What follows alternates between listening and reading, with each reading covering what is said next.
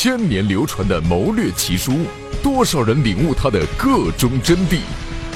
妇孺皆知的兵法经典，谁能真正的让它深入浅出？战争迷中迷重磅推出系列节目，集各路大家之所长，生动解析战争中的三十六计。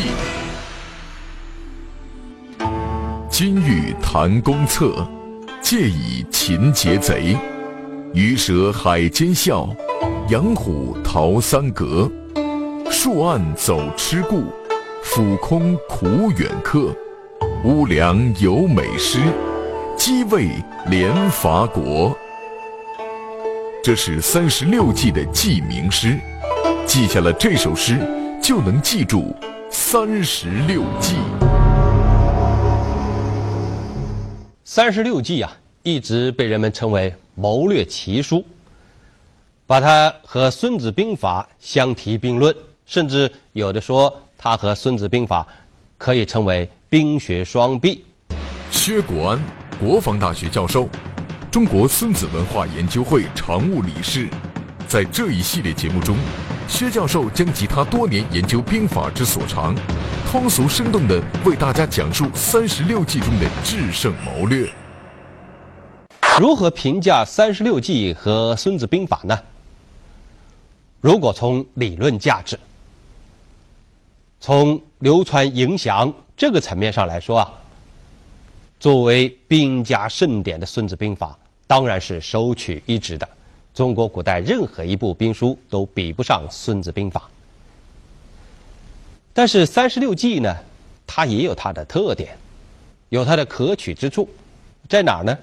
那就是它走的通俗路线，它用那些个经典的成语、故事、诗歌来做每一计的记名，这就让人。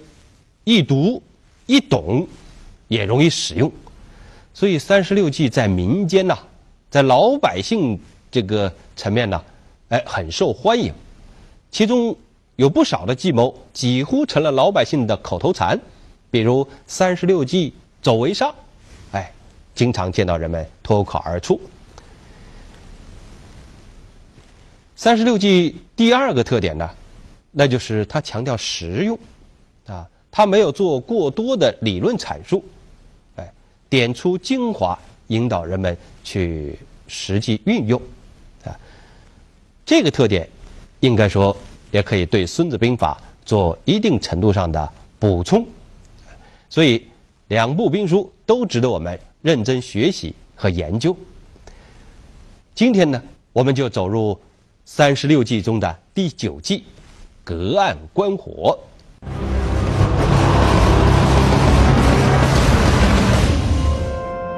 隔岸观火也被称作坐山观虎斗，是三十六计中的第九计，最初出自《战国策·秦策二》。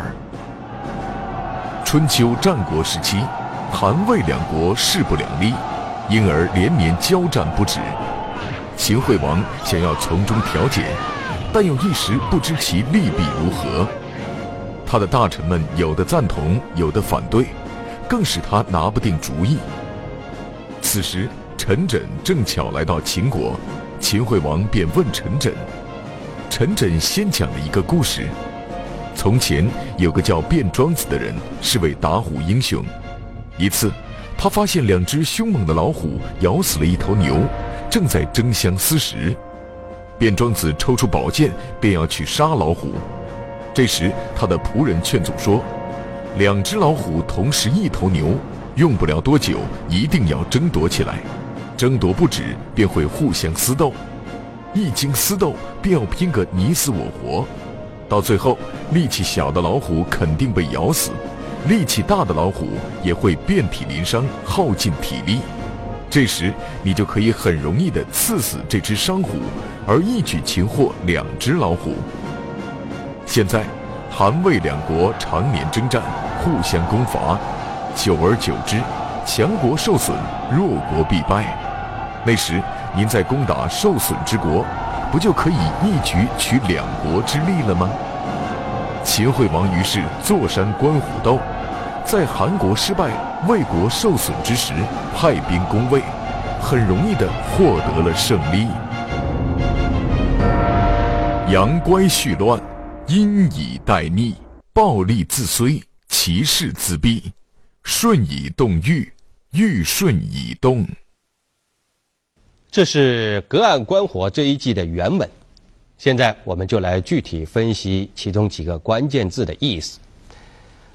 阳指的是公开的一面，乖是违背、不协调的状况，阴是指暗地里，逆是叛乱，利是指凶暴猛烈，虽是说胡作非为。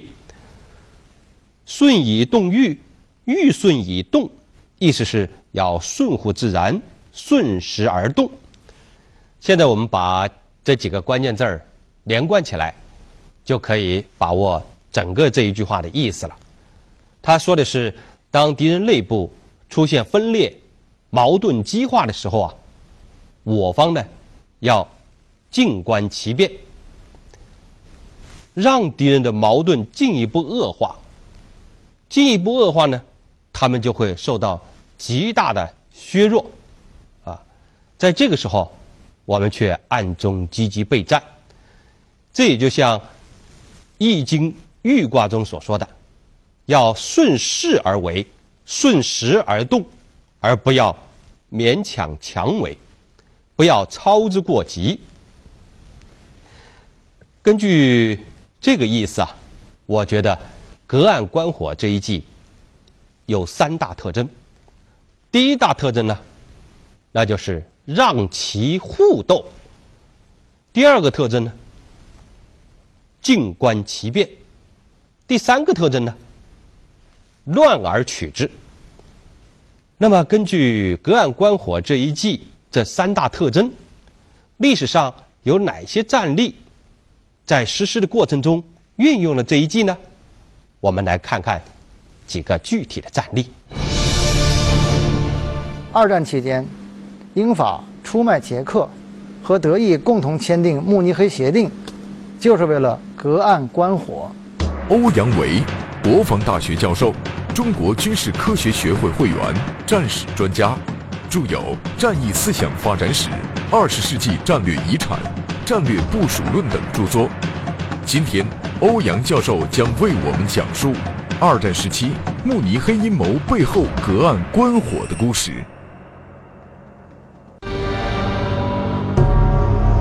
一九三八年三月，纳粹德国兵不血刃地吞并了奥地利后，开始注意下一个侵略目标——捷克。由于靠近两国边境的捷克的苏台德区有三百多万日耳曼人，一方面。希特勒指使纳粹党徒和部分民众要求民族自治，脱离捷克。另一方面，希特勒又声称不能容忍德国境外的日耳曼人受到欺侮，要替他们伸张正义，准备用军事行动扫荡捷克，为其陈兵边界创造舆论条件。德国在捷克的代理人汉兰因，在一九三八年的四月，就公开提出要把。捷克的苏台德区并入德国，那么当时捷克政府啊，在人民的压力之下，不得不宣布来镇压汉兰因，同时宣布呢，在边境集结兵力。在这个情况下，德国就宣布加大在德捷边境部署兵力的数量，战争看起来一触即发。苏台德地区的这个态势使英法政府惶惶不安。因为第一次世界大战之后，捷克在英法保护下恢复了主权，同英法签订了互助同盟条约，所以如果德国和捷克交战，英法按条约必然卷入战争，战火就要在西欧蔓延开来，而久已沉浸在一片和平氛围中的英法两国根本不想再起纷争，为此，法国总理达拉蒂。和英国首相张伯伦虽然口头上多次声明恪守对捷条约义务，背后却悄悄进行着出卖捷克的勾当。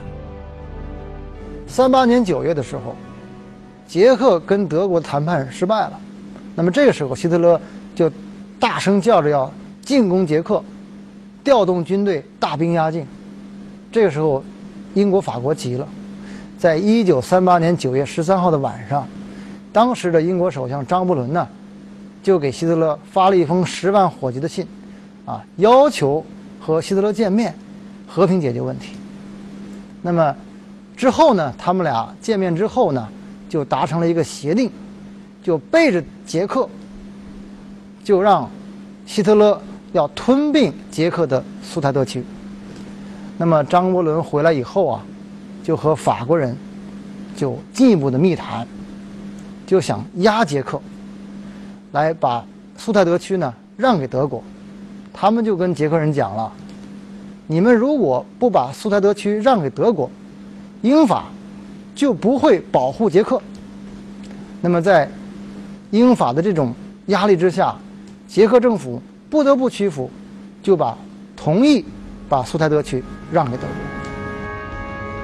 一九三八年九月二十九日，在慕尼黑召开了由希特勒、墨索里尼、张伯伦、达拉蒂参加的德意英法四国首脑会议，决定把苏台德区转让给德国，这就是臭名远扬的慕尼黑协定。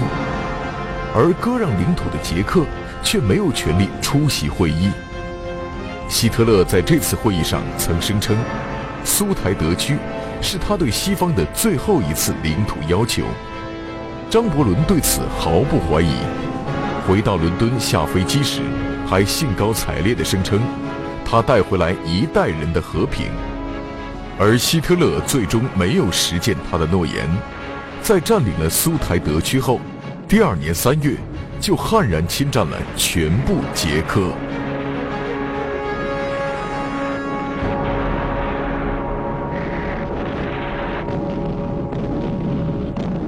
为什么英法要以牺牲捷克的领土来向希特勒妥协呢？这里边第一点，英法呢比较害怕在东欧，特别是捷克来发生像苏联那样的布尔什维克革命。那么第二点呢，他们担心啊，啊，法国因为跟捷克有同盟条约，如果捷克跟德国打起来。法国就要履行他的承诺去救捷克，法国是不愿意的。英国同时呢，也非常的狡猾，他担心法国强大起来，因为一战以后啊，德国力量削弱了，法国在欧洲力量强盛了。那么英国为了保持欧洲的战略平衡，想扶持德国来压抑法国，这样英国可以坐收渔翁之利。那么这个时候，他不希望法国更强大。第三一点呢，英法判断呢，在军事上，德国是很强的，特别是英国，他觉得在空中力量上不如德国。如果英国和德国开战，那么英国可能要吃亏。最好的办法就是用牺牲捷克的利益来换取德国不对英法发动战争。这就是他们。为什么要选取隔岸观火的策略？但是事与愿违，后来的情况和他们想象的完全不一样。他们不仅没有阻止德国的进攻，反而把自己拖入了二战的泥潭。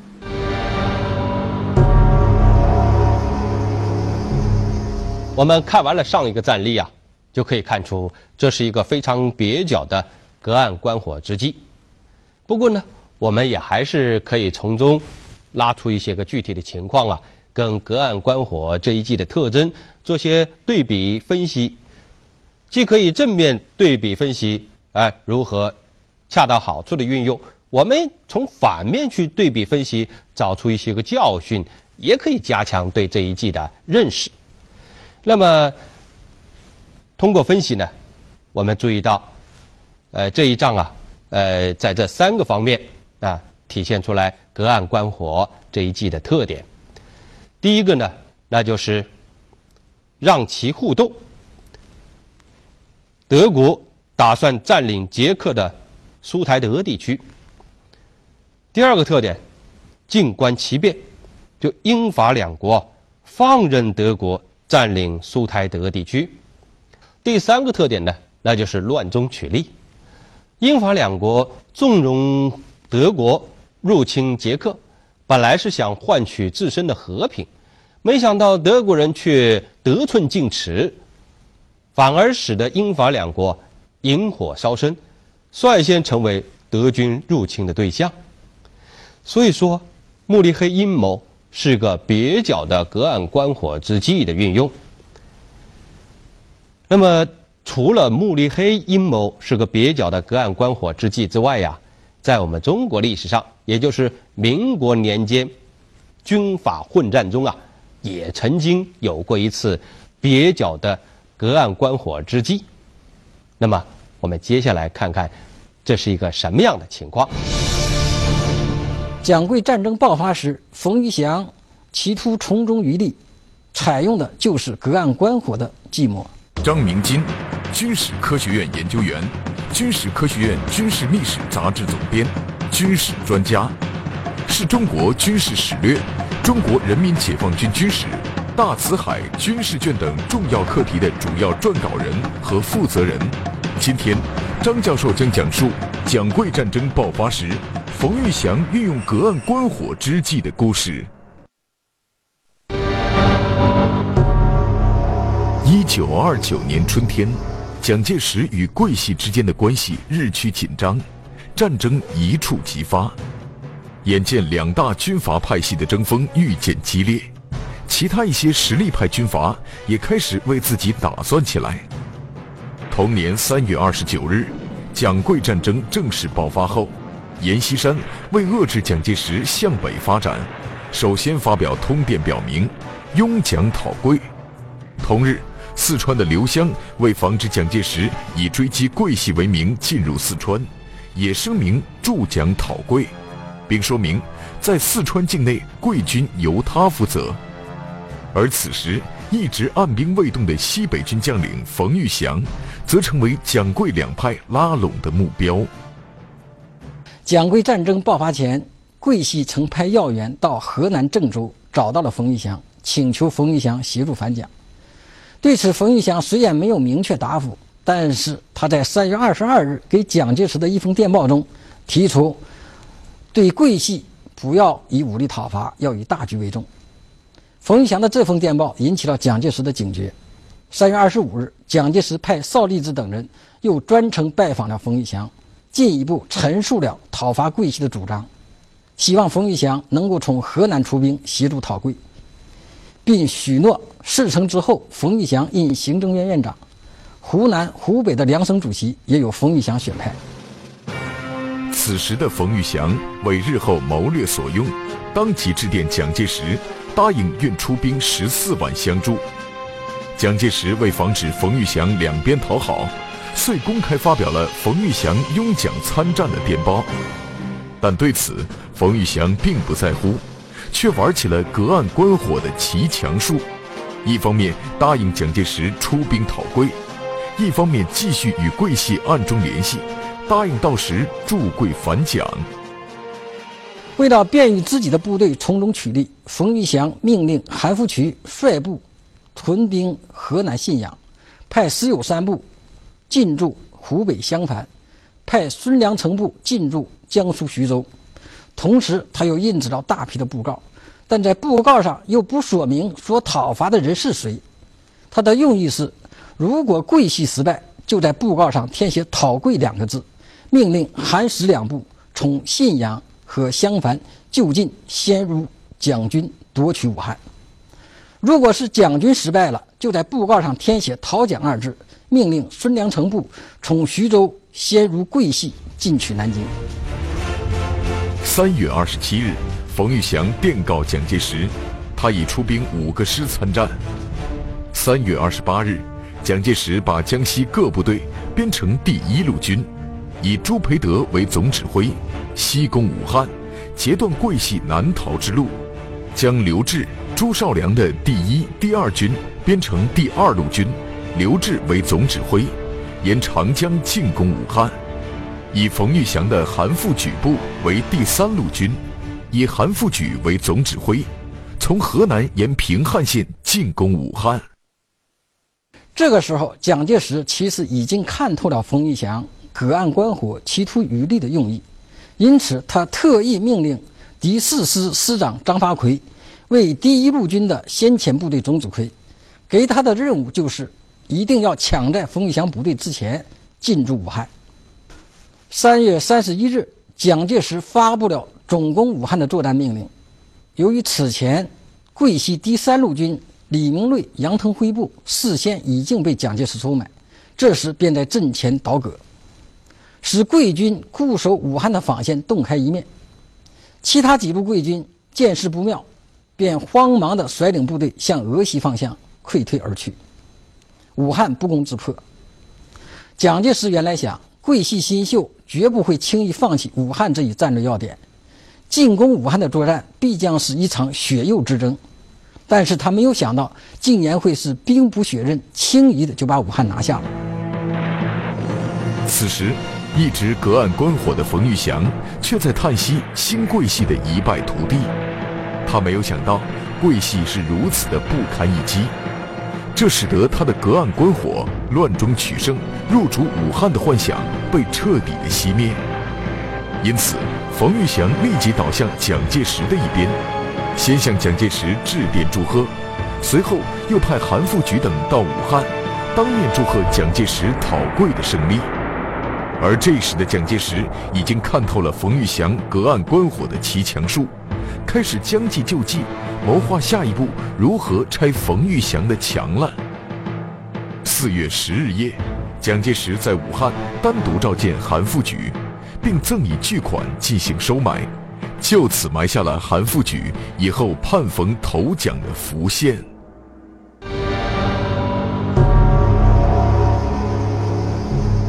看完了上一个战例呀，我们现在就可以把其中的一些情况。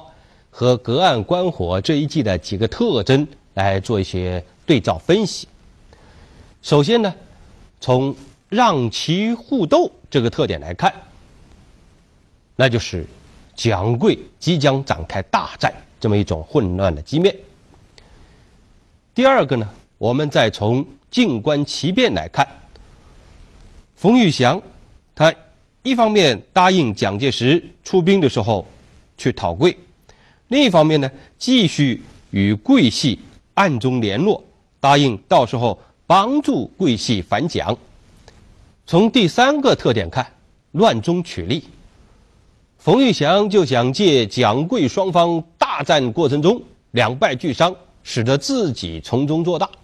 没想到呢，他的这个诡计啊，被蒋介石识破了，反而使得他竹篮打水一场空。所以说，这也是一次蹩脚的隔岸观火之计。通过以上两个战例啊，估计大家对隔岸观火之计的基本内容已经有了个大体了解。如果大家对这一计中的某些个问题还需要深入的研究，了解更多的情况，我们专门设置了一个互动的环节，大家可以提出自己的问题，我们呢。一定会及时的给予回答。现在互动栏目中呢，有这么一个问题：隔岸观火好像就没有成功的，最终都很容易被识破。怎么才能做到隔岸观火又不被引火烧身呢？对于这个问题，我是这么看：恐怕不能一概而论的说，历史上就没有隔岸观火之计的成功案例。实际上，第一次世界大战、第二次世界大战，美国人都成功的运用了这一计。战争前期，他采取的都是隔岸观火之计，不介入战争。那么，打到非常惨烈的程度，啊，他再投入战争。所以，这两次战争中，他他都成为最后的胜利者。当然了，历史上。隔岸观火没观好，反而烧到自己的案例也很多。刚才讲的那两个案例都是这种典型的例子。那么，如何避免隔岸观火反而引火烧烧身呢？我觉得恐怕特别要注意两个问题，一个呢就是要会煽风。隔岸观火的这个“观”字啊，并不是说你单纯当一个观众无所作为，而是说啊，你要想办法巧妙的去煽起敌人内部的矛盾，让他们激化，让他们两败俱伤，对，这是煽风点火。另一方面呢，恐怕确实要当好一个观众，在敌人恶斗期间呢，你一定要。沉着冷静，啊，把握时机，不要时机还未成熟就直接跳入到矛盾漩涡里边去，那可能得不偿失，啊，在观的同时积极做好准备，一旦敌人啊在恶斗之中啊衰败了，你再断然出手，那么你就容易从中得利了。这个问题恐怕应当这么来理解。啊，至于就某一场战争如何去避免这个隔岸观火导致失误啊，这要具体情况具体分析。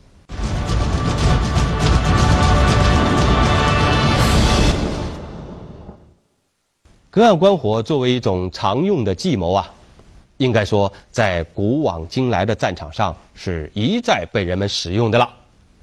最后，我们再来看一看，还有哪几场战争？用计用谋的过程，吻合了隔岸观火之计的特点。东汉末年，袁绍的两个儿子袁尚、袁谭被曹操击败，只得带领几千人马投奔了辽东太守公孙康。有人建议曹操应该乘胜远征辽东，擒拿袁氏兄弟，以免他们与公孙康勾结在一起后不好对付。曹操却说。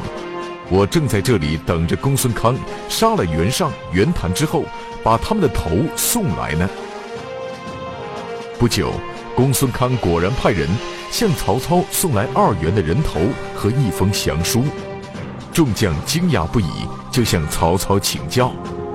曹操不慌不忙地说：“公孙康向来害怕袁氏兄弟吞并他，现在袁氏兄弟投靠他。”他们之间必然互相猜疑。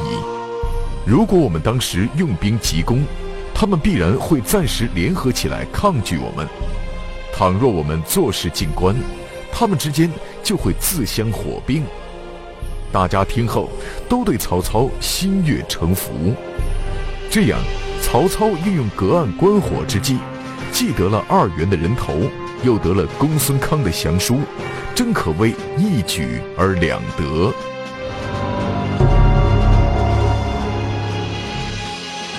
一九一四年，同盟国和协约国两大帝国主义军事集团，为了争夺世界霸权和重新瓜分世界，发动了第一次世界大战。这次战争参战国之多，战火蔓延之广，战争规模之大，在人类历史上都是空前的。但在这场战争中，美国在相当长的一段时间内，一直是隔岸观火。到一九一七年，经过几年的血战，交战的双方已经精疲力竭，德国已经出现颓势。在这种情况下，美国以德国实行无限制潜艇战为借口，乘机向德国宣战。对德宣战后，美国对协约国的军火和其他物资供应迅速增加。作为偿付，协约国的黄金则源源不断地流入美国。美国利用第一次世界大战，先是隔岸观火，最后趁火打劫，结果战前的传统强国英、法、俄、德衰落了，而美国则一跃成为世界第一大国。